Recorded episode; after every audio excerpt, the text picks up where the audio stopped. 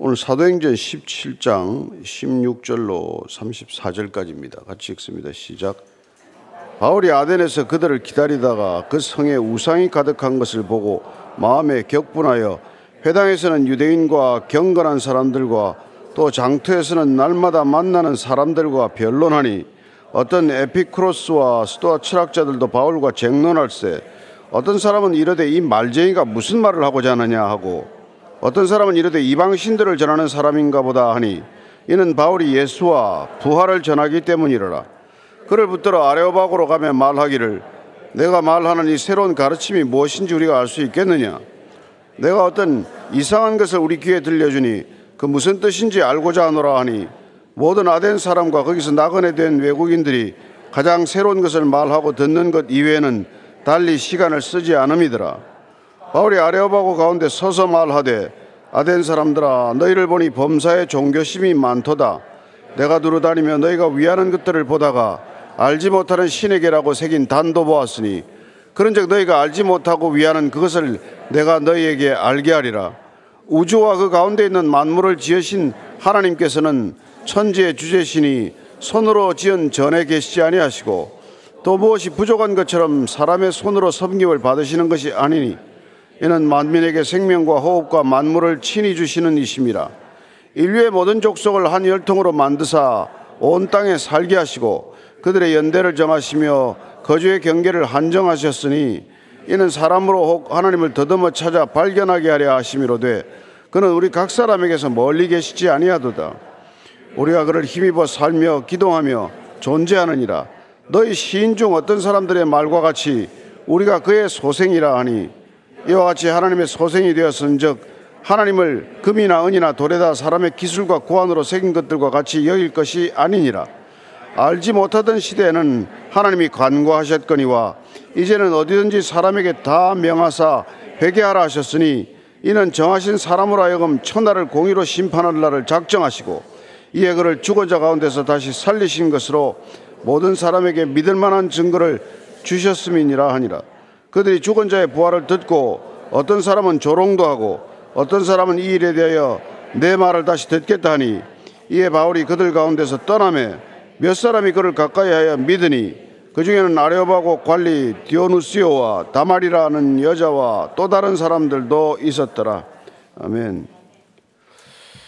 에, 바울이 베레아에서 이렇게 아테네로 들어가게 되었습니다. 아테네는 잘 아시는 대로 이 헬라의 수도나 마찬가지 아닙니까?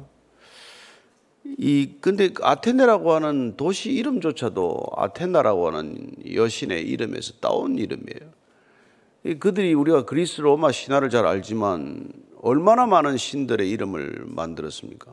정말 머리도 좋아요.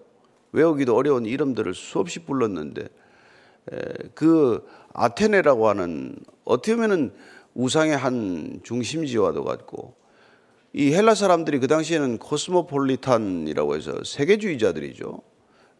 어쨌건 알렉산더 대제 이후로 이 뭐 그리스가 전 세계를 점령하고 전 세계를 헬라 문화로 통일하고자 하는 그런 강대한 문화적 영향력을 지녔기 때문에 그 문화적 중심지가 된 아테네에 들어갔다는 것은 어떻게 보면 그냥 범의 소굴로 들어간 거나 마찬가지죠. 우리가 범을 잡기 위해서 범의 소굴로 들어간다는 말이 있듯이 어, 본의 아니게 아테네로 왔지만 사도 바울로서는 하나님을 증언하기 위하여 예수를 그리스도라고 선포하기 위하여 우상의 핵심 도시로 들어온 거나 마찬가지죠.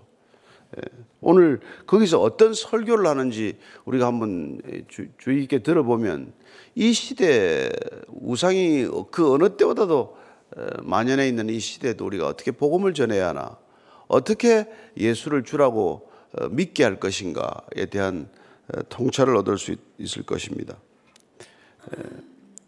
16절부터 18절까지예요. 시작.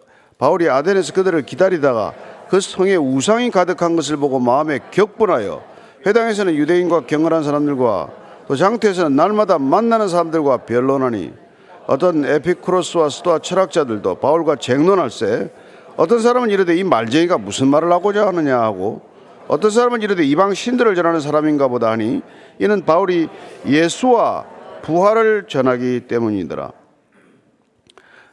바울이 아테네 시를 이렇게 거닐면서 우상이 많은 것, 뭐 주로 신전들과 그 신전들에 있는 신상들이죠. 그걸 보면서 마음에 격분했다는 거예요.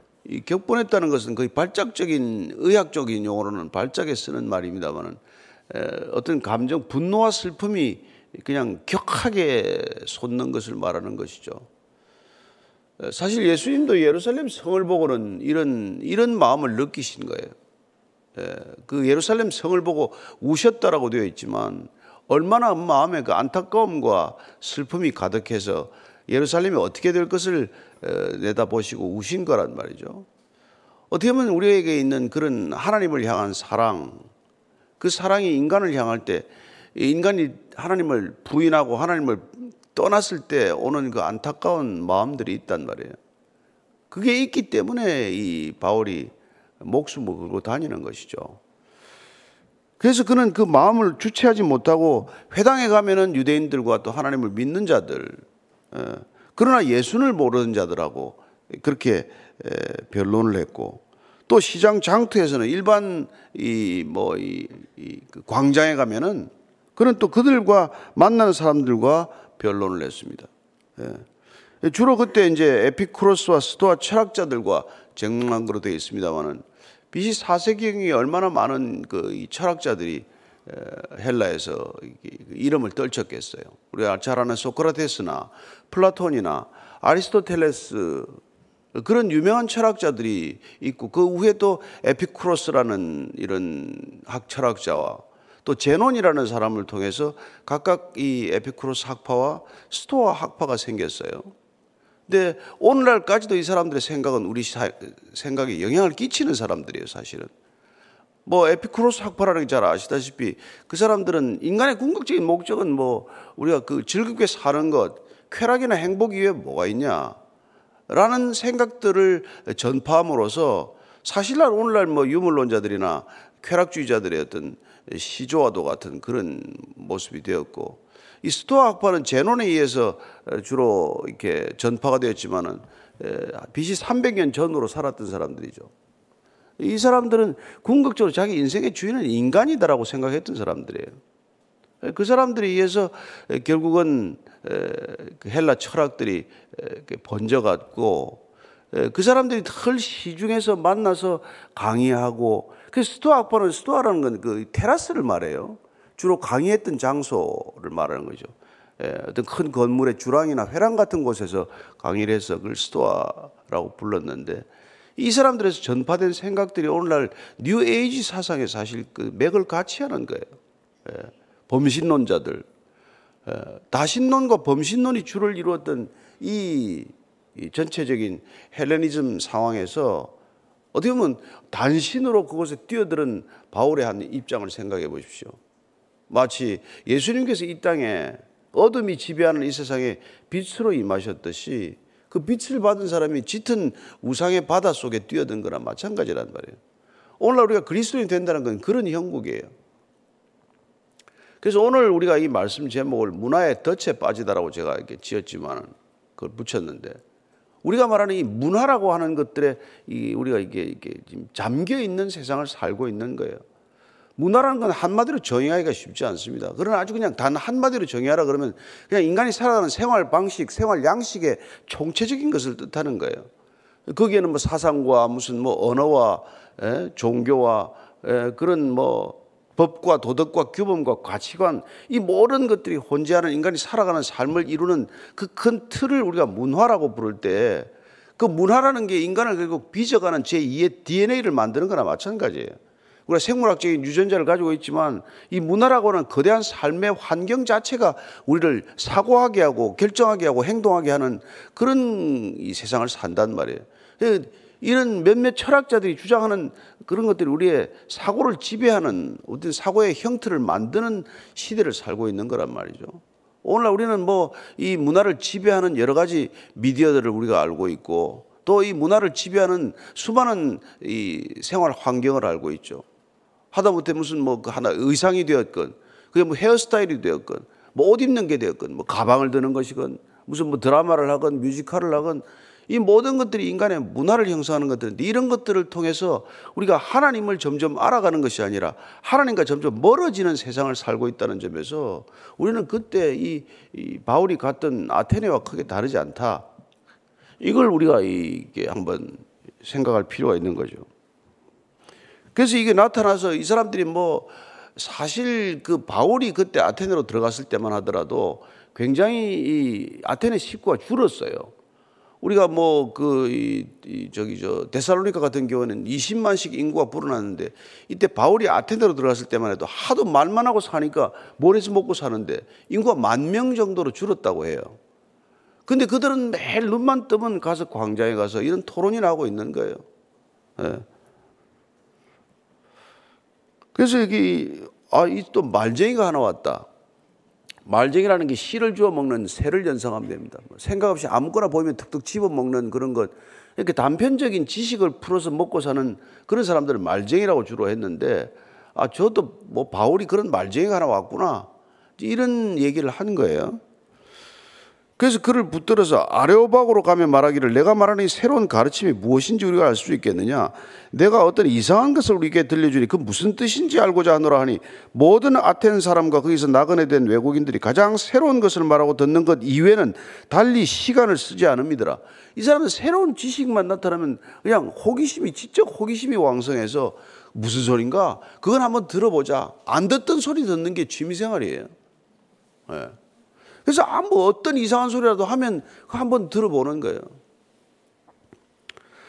그래서 뭐 부활 이런 처음 들어보는 소리를 하니까 이거 데리고 가서 한번 들어보자고 해서 데리고 간 게 아레오바고라고 되어 있는데 이게 뭐 이것도 신 이름이에요. 전쟁의 신 아레오스 파고스라는 이 아레오 신의 언덕에 데려가는 거예요. 그래 이제 그 여러분 지금도 가면 아테네 언덕에 가보면 아크로폴리스라는 게 있지만은 그 아크로라는 게 크다는 뜻이에요. 큰 폴리스라는 뜻인데 그 언덕의 북서쪽에 아레오바고라는 게 이제 그, 그 법원 재판정 같은 게 있었던 것이죠. 예, 이제 그쪽으로 데리고 간 거예요. 그게 뭔 얘기냐 이게 지금 무슨 뜻이냐 이게 도대체. 예, 한번 더 얘기를 해봐라. 안 듣던 얘기니까 한번 들어보자 그럼. 그래서 22절 23절입니다. 시작. 바울이 아레오바고 가운데 서서 말하되 아덴 사람들아 너희를 보니 범사의 종교심이 많도다 내가 두루다니며 너희가 위하는 것들을 보다가 알지 못하는 신에게라고 새긴 단도 보았으니 그런즉 너희가 알지 못하고 위하는 그것을 내가 너희에게 알게 하리라 거기 서서 지금 아덴 사람들아 너희를 보니까 범사의 종교심이 많다. 내가 쭉 이 아테네 거리를 돌아보고 너희들 신전 지어놓은 데를 한번 쭉 돌아보니까 너희들 종교심이 대단히 많구나. 그들을 뭐 이렇게 비난하는 어조는 아니에요, 지금. 너희들 종교심이 많다. 종교심이 많다는 것은 호기심이 많다는 뜻이기도 하고 또 인간 이상의 초월적 존재에 대한 관심이 많다는 것이기도 해요. 그러나 종교심이 많다는 이 어원은 들어가 보면은 귀신을 두려워하다는 것입니다. 인간 이상의 존재에 대한 두려움을 갖는 것을 종교심이 많다 이렇게 표현한 거예요. 사실 우리가 종교심을 갖게 되는 이유가 뭐예요? 내가 가진 인간의 한계, 인간의 능력을 초월하는 초월적 존재에 대한 두려움, 이런 것들이 우리의 종교심의 바탕을 이룬단 말이에요. 그래서 바울이 지금 그걸 지적하는 거예요. 너희들 종교심은 대단히 많구나. 그래서 온갖 신들을 만들어내는구나. 그런 이제 얘기를 하는 거죠. 내가 두루다니면서 너희를 위하는 것들을 보다가 알지 못하는 신에게라고 하는 그런 단도 있더구만. 에? 신 이름을 짓다 짓다 못 지어가지고 알지 못하는 신, 우리가 알 수 없는 신, 빠트린 신이 없나? 그 신의 이름을 총칭하여 알지 못하는 신이다 이렇게 붙인 거예요. 실제로 그 헬라 지역을 발굴해 본 사람들에 따르면은 이런 단이 여럿 발견됐다고 해요. 알지 못하는 신. 그러니까 신을 특별히 우리가 지칭하여 섬길 사람이 마땅치 않고 우리가 모르면 이런 이런 단들을 또 만들어서 우상을 숭배한 거죠. 근데 그 너희들이 알지 못하는 신이라고 명명한 그 신을 내가 내가 알려주겠다. 알려주겠다. 너희들 종교심의 뿌리가 되는 신의 뿌리가 누군지 신이 누군지를 내가 얘기를 해주겠다. 그리고는 이, 이 지금 헬라 사람들은 예수가 그리스도다 이렇게 접근하면 예수가 모르잖아요. 예수를 설명할 길이 없지 않습니까? 그래서 그들은 일반적으로 그들이 알고 있는 신 개념에서부터 시작한단 말이죠. 일종의 자연 신학을 설파하는 것이죠. 너희들이 지금 추구해온 그때 그 당시에 그 사람들은 뭐 자연의 기본 요소가 뭐 4대 원소니 5대 원소니 이런 거 맨날 하던 사람들이에요. 예, 그런 것들의 기원, 본질적인 근원에 대해서 한번 얘기를 들려주겠다는 거예요. 그래서 24절부터 27절까지예요. 시작. 우주와 그 가운데 있는 만물을 지으신 하나님께서는 천지의 주제시니 손으로 지은 전에 계시지 아니하시고 또 무엇이 부족한 것처럼 사람의 손으로 섬김을 받으시는 것이 아니니 이는 만민에게 생명과 호흡과 만물을 친히 주시는 이심이라. 인류의 모든 족속을 한 혈통으로 만드사 온 땅에 살게 하시고 그들의 연대를 정하시며 거주의 경계를 한정하셨으니 이는 사람으로 혹 하나님을 더듬어 찾아 발견하게 하려 하심이로되 그는 우리 각 사람에게서 멀리 계시지 아니하도다. 하나님에 대해서 이렇게 명쾌하게 지금 얘기를 하고 있는 거예요. 너희들은 이런 신 저런 신 수없는 신을 만들었고 그래서 어떤 데는 신을 무슨 뭐 제우스 신, 아폴로 신 이렇게 부르지만 예. 오직 한 분이다. 우주와 그 가운데 만물을 지으신 분은 하나님 한 분이라는 걸 지금 얘기하는 것이죠. 천지를 주관하시고 다스리시는 분인데 그분은 손으로 지은 인간의 손으로 지은 전에 계시지 않는다. 모든 헬라 사람들이 전부 신을 신전에다가 지어서 그 신전에다가 가두어 놓은 셈이 되었지만 인간이 지은 그런 신전에 하나님이 계신 게 아니다. 오늘날도 마찬가지죠. 뭐 예수님이 꼭 우리가 무슨 교회 건물 인간이 손으로 지은 예배당에만 계십니까? 아니란 말이에요. 단 두세 사람이라도 내 이름으로 모인 곳에 내가 너희와 항상 함께 하겠다고 하셨으니까 교회만 있다. 그 교회를 성전이라 부르지 않듯이 오늘날도 그렇게 우리가 지금 생각해서는 안 되는 거란 말이에요. 무슨 수없이 예배당이 많으니까 그 예배당에만 그럼 예수님이 계신 것이냐? 아니란 말이에요. 여러분들이 지금 출근해서 가면은 예? 주의 이름을 부르고 가는 곳마다 예수님이 동행해 주신다. 이게 우리의 믿음 아니에요? 그러니까 인간이 손으로 지은 곳에 이게 뭐 신이 계신다라는 이 생각을 가지고 거룩한 신전, 화려한 신전, 크고 눈에 띄는 신전을 지으려고 하듯 그렇게 예배당을 지어서는 안 된단 말이에요. 인간의 손으로 지은 곳에 계시지 않는다. 물건 속에 하나님이 있다는 게 그건, 그건 범신론 아니에요. 모든 인간이 존재하는 이 모든 것들에 신성이 있다고 보는 게 범신론이란 말이에요. 근데 그 범신론을 부인하는 것이죠. 또 무엇이 부족한 것처럼 사람의 손으로 섬김을 받는 것. 모든 그리스 로마의 신들은 인간의 섬김을 받아야 돼요. 근데 하나님은 인간의 섬김을 받을 필요가 없는 분이에요. 그분이 지으신 분이고 그분이 우리에게 생명과 호흡을 주시는 분인데 그분이 뭐가 답답하고 부족해서 우리에게 섬김을 필요로 하며 우리의 섬김을 기대하며 우리의 섬김을 요구하시겠어요? 그런 일 없다는 거예요. 우리 섬김을 받는 게 아니다. 아, 우리 만민에게 생명과 호흡과 이 모든 걸 주신 분이 뭘 달라고 우리한테 달라고 그러겠냐. 그러니까 무슨 신이 뭘 달라고 요구한다는 건 전부 신을 빙자한 신 브로카들이 하는 짓이란 말이에요. 브로카들의 장난이란 말이에요. 26절 보니까 인류의 모든 족속을 한 혈통으로 만드셨다고 되어 있습니다. 이건 조금 오해가 잘못하면 오해를 하게 되는데 한, 한 나라부터 비롯됐다는 거예요. 하나로부터. 한 사람 우리는 뭐 치면 뭐, 뭐 아담과 하와로부터 시작됐다고 그랬죠. 하나로부터 이 모든 다양성이 시작이 되었다. 하나님도 한 분이시지만은 이 모든 존재하는 것들이 하나로부터 시작이 되었다는 거예요. 그 하나로부터 시작된 모든 이 다양성들이 공존할 수 있도록 하나님께서는 지역과 경계와 한계를 정하셨다. 수명을 정하셨고 그 거주의 거주 지역의 한계를 정하셨다는 거예요. 다양성이 공존할 수 있는 방식으로 하나님이 택한 거란 말이에요. 모든 것들이 만물이 공존하고 존재할 수 있는 토대가 뭐냐면 각 지역과 한계와 수명이 있다는 거란 말이에요. 태어난다는 것은 죽음을 향한 것이고 우리의 수명이라는 것은 하나님께서 정해놓은 바라는 거라는 말이에요.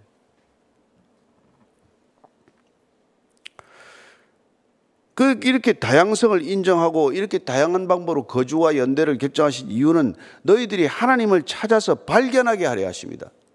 예, 하나님 우리하고 숨바꼭질하는 거예요, 그죠? 우리 어릴 때. 찾을 수 있도록 한단 말이에요. 숨바꼭질이 없게 합니까? 나 여기 있네 찾아봐 할 때는 예, 대충 찾을 수 있게 부른단 말이에요. 그래서 우리가 이 땅에 존재하는 것들을 보면 하나님을 발견하라는 것이지, 예, 이 존재하는 것들을 하나님으로 섬기라는 게 아니란 말이에요.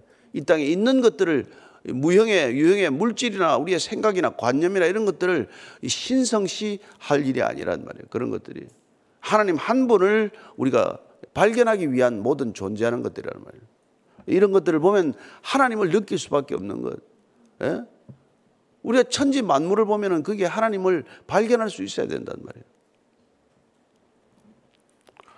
자, 28절 29절입니다. 시작. 우리가 그를 힘입어 살며 기동하며 존재하느니라. 너희 시인 중 어떤 사람들의 말과 같이 우리가 그의 소생이라니. 이와 같이 하나님의 소생이 되었은즉 하나님을 금이나 은이나 돌에다 사람의 기술과 고하도록 새긴 것들과 같이 여길 것이 아니니라. 여기서 지금 이게 헬라의 두 작가와 시인을 인용을 해요. 그를 힘입어 살며 기동한다.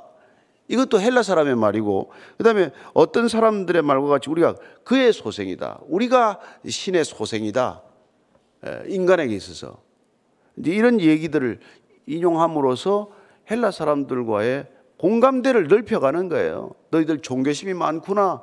너희들 작가나 시인들이 말하듯이 인간 존재 전체가 하나님으로 인하여 기동하고 살며 이렇게 존재하는 것이다. 그렇게들 얘기하지 않느냐. 음. 그래서 사도 바울이 지금 이 아테네라고 하는 예, 어떻게 보면 그 당시로서는 뭐 지성의 중심이요 철학의 무슨 뭐 어, 도시지만은 그곳에서 문화의 꽃을 피웠다라고 자부심을 가진 그들에게 문화의 덫에 빠져 있는 그들에게 인간이 만든 모든 문화 속에서 하나님을 잃어버린 그들에게 문화의 덫에서 건져내는 작업을 하고 있단 말이에요. 인간이 지은 것들 속에 하나님이 있는 게 아니다. 이런 얘기를 하는 것이죠. 그건 뭐 우리가 가는 뭐 무슨 뭐 그 건축 양식들 얼마나 대단합니까? 지금 가도 이 관광 코스인데 무슨 뭐 이오니아 양식, 도리아 양식 이런 건축 양식이라든지 그 파르테논 신전을 비롯해서 지금도 그게 역사적 유산이네 무슨 문화유산이라는데 그게 여러분 2500년, 2700년 전에 다 만든 것들이란 말이에요. 그런 것들을 그 당시에 지었으니까 그 사람들의 자부심이 얼마나 대단했겠어요. 예. 그래서 그들의 궁극적인 건 자만과 교만으로 귀결된 사람들이에요. 그걸 이제 이 사도 바울이 들어가서 깨뜨리는 거란 말이에요. 어떻게 보면. 자, 30절, 31절입니다. 시작. 알지 못하던 시대에는 하나님이 간과하셨거니와 이제는 어디든지 사람에게 다 명하사 회개하라 하셨으니 이는 정하신 사람으로 하여금 천하를 공의로 심판할 날을 작정하시고 이에 그를 죽은 자 가운데서 다시 살리신 것으로 모든 사람에게 믿을 만한 증거를 주셨음이니라 하니라. 그 너희들이 알지 못하던 신을 섬기든 알지 못하는 시대는 뭐 하나님이 그냥 버려두겠지만 지금은 예수님이 오셔서 다 회개하라고 명하셨기 때문에 이제 너희들이 돌이키면 된다. 이 얘기를 하는 거예요. 예. 회개하라. 그러면 하나님이 너희를 받아주실 것이다. 이 얘기를 지금 그들로부터 시작을 해서 그들의 생각과 그들의 문화와 그들의 이게 표현을 통해서 한 발짝 한 발짝 이제 다가가는 것이죠. 어, 믿을 만한 증거를 주셨단 말이죠. 하나님께서. 그게 그의 예수 그리스도의 이게 죽음과 부활이 하나님을 믿어야 할 충분, 필요 충분한 조건과 증거가 된다는 얘기를 지금 논증하고자 하는 것이죠. 32절부터 마지막까지입니다. 시작. 그들이 죽은 자의 부활을 듣고 어떤 사람은 조롱도 하고 어떤 사람은 이 일에 대해 내 말을 다시 듣겠다니 이에 바울이 그들 가운데서 떠나매 몇 사람이 그를 가까이하여 믿으니 그 중에는 아레오바고 관리 디오누스요와 다말이라는 여자와 또 다른 사람들도 있었더라. 자, 이 부활을 듣고 야, 그게 말이 되냐 하고 조롱하는 사람도 있고 한 번 더 들어보자 이런 사람도 있었다는 거예요. 그래서 바울의 이 설교는 실패했다 뭐 이렇게 해석하는 분도 있어요. 그러나 단 몇 사람이라도 관심을 갖게 되었다. 이게 중요한 거 아닙니까? 예. 그래서 다 바울이 다시 아테네를 방문하지는 않았어요. 그런 기록은 없습니다. 그러나 아테네 교회가 생겼다고 우리는 충분히 추정할 수 있는 것이죠. 이 아레오바고 관원이라고 하는 디오누시오라든지 다말이라고 하는 여자들이 이게 이렇게 믿기 시작한 거죠. 그래서 그들 이 이들의 믿음을 통해서 여기도 교회가 생겼다는 것을 우리가 충분히 추정할 수 있지만 바울이 이쪽으로 다시 가지는 않았습니다. 왜냐하면 아까 말씀드렸다시피 인구가 만 명 정도로 줄어버린 도시가 되고 만 것이죠. 자기들은 이렇게 바울을 말쟁이가 왔나 그렇지만 사실은 그들이 살아가는 삶의 방식이 말쟁이나 마찬가지고 예, 하나님으로 인하여 기도하고 숨쉬고 살아가지만 그 사실을 모른 채 예, 그들의 사상과 관념 속에만 빠져 살던 허상들과 마찬가지고 그 시대적인 어떤 그런 예, 뭐 탐탁지 않은 존재들이 되고 만 것이죠. 따라서 우리가 이 시대를 살아가면서 우리는 지금 문화가 지배하는 사회를 살고 있습니다. 그리고 그 문화적 이 현상들에 대해서 거의 뭐 분별 없이 다음 세대는 따라가고 있는 거예요. 그래서 누가 뭐 배꼽을 드러내면 그냥 배꼽 되는 티를 그냥 뭐 죽기 살기로 입고 말이죠. 뭐 또 아무것도 안 들어가는 백을 들고 다니는 애들도 있더라고. 그 백 하나 들면 그걸 뭐 수많은 돈을 주고 사서 그걸 또 옆에 끼고 차고 살고 말이죠. 하여튼 뭐 이거 하면 이거 하고 저거 하면 저거 하고 그게 다 문화적인 지배 현상이란 말이에요. 그러나 우리가 하나님을 경배하기 시작하면 그런 것들에 휘둘리지 않는단 말이에요. 문화를 우리가 뭐 부정하는 것 아닙니다. 거부하라는 것 아니에요. 그러나 문화의 덫에 빠지지 말라는 거예요. 무턱대고 따라가지 말라는 것입니다. 거기 뒤에는 다 돈이 있고 이익이 있고 자기의 이해관계가 얽혀 있는 거 아니에요? 예? 왜그 남의 이름을 갖다가 새긴 걸 맨날 옷에 입고 다니면서 광고판이 되냐 이 말이에요. 어? 그렇게까지는 없지 않냐 이 말이에요. 뒤에다가 뭐 Jesus loves me 이런 거나 쓰면 또 몰라도 예? 거기다가 무슨 뭐 뭐 뭐 뭐 뭐 유명한 사람들 이름 써주면은 내가 아침부터 뭐 흥분할 건 없으되 여러분들이 오늘 우리가 바울이 이렇게 시대를 뚫어내고자 하는 그의 열정과 격분했다고 돼 있잖아요. 우리가 이 시대를 향해서 때로는 슬퍼하고 때로는 격분해야 된단 말이에요. 우리 애들이 정신없이 살아가고 밤마다 클럽에서 뭐 나와서 이렇게 신사동 사거리에서 그냥 널브러지고 이런 걸 보면 눈물이 나고 이게 격분이 돼야 된단 말이에요. 어떻게 저렇게 인생을 살 나이가 아닌데 예? 예? 저런 열정과 저런 건강을 가지고 지금 해야 될 일이 뭐 있는데 예, 제가 어제 어제 장례 예배 어제 치르는데 말이죠. 장례 예배 가서 갔는데 그 돌아가신 분 부인이 얼마 전에 그분이 그 저기 저 예수님 영접하셨어요. 예, 예. 그래서 그 저기 저 이제 뭐 하여튼 그래도 예수 믿고 돌아가셨기 때문에 장례를 갔는데 어제 그 부인이 그렇게 얘기하는 거예요. 마지막 소원을 물었더니 예? 그한 한 달 사이인데 내가 이 주님의 일을 한번 해보는 게 소원이라고 그러고 돌아가셨어요. 여러분들 목숨 있을 때 주님의 일을 하십시오. 그분이 어제 돌아가시면서 마지막 하고 싶었던 주님의 일을 오늘 우리가 할 수, 왜, 왜 할 수 없겠어요? 예. 오늘 여러분들이 그런 일을 하는 하루가 되기를 축원합니다. 기도할 때 주님, 오늘도 주님 따르게 하옵소서. 예, 세상 따르는 사람들을 비난하거나 우리가 절대로 그들을 예, 적대시하지 않습니다. 그러나 그들을 안타깝게 여기고 또는 우리 자녀들에 대한 어떤 그런 거룩한 분노가 일어나게 하셔서 하나님, 하나님을 전하는 일, 예수를 주라고 고백하는 믿음을 저들에게 전파하는데 게으르지 않게 하여 주옵소서. 누군가 인생의 마지막 소원이었다면 우리가 그 소원 살아낼 수 있는 시간이 주어졌을 때 그 소원 함께 풀어드리는 그런 인생길 걷게 하옵소서 한번 같이 기도하십시다. 하나님 아버지, 사랑하는 주님, 주님께서 우리를 위하여 어떻게 사시고 어떻게 죽으셨는지를 압니다. 따라서 우리 또한 주님을 따른다고 할 때 우리는 어떻게 살아야 하고 어떻게 죽어야 하는지를 아는 사람들입니다. 주님, 정신없이 정말 새가 모이를 쪼아먹듯 이런 문화의 홍수 시대에 문화적 현상들을 쪼아먹는 그런 새가 되지 않고 하나님 따라가는 거룩한 믿음의 전사가 되게 하셔서 하나님 오늘도 주님과 함께 동행하는 이 하루 무엇을 말해야 하며 무엇을 보아야 하며 무엇을 들어야 하며 어떻게 전해야 하는지를 그렇게 생각하는 하루가 되게 하여 주옵소서.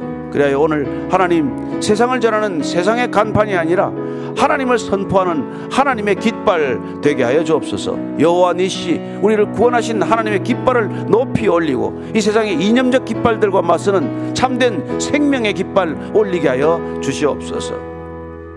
살아계신 하나님 아버지 오늘 이 자리에도 함께 계신 예수님께서 우리가 이 자리를 떠나는 순간 함께 동행해 주셔서 어디를 가나 주의 말씀을 전파하는 거룩한 믿음의 전사들 되게 하여 주옵소서. 이제는 십자가에서 거룩한 성전을 시작하신 우리 구주 예수 그리스도의 은혜와 승리한 자들마다 맞아주시는 아버지의 사랑과 패배의식에 젖지 않고 이 세상 넉넉히 이겼다라는 선포를 믿게 하고 살게 하시는 성령님의 인도하심이 오늘도 온 문화의 바다 속에서 빠져서 허우적거리는 세상을 떠내려가지 않고 거슬러 가기를 결단하는 이 자리에 고기 숙인 참된 믿음의 형제 자매들 위해 지금부터 영원까지 함께 하시기를 간절히 축원하옵나이다. 아멘.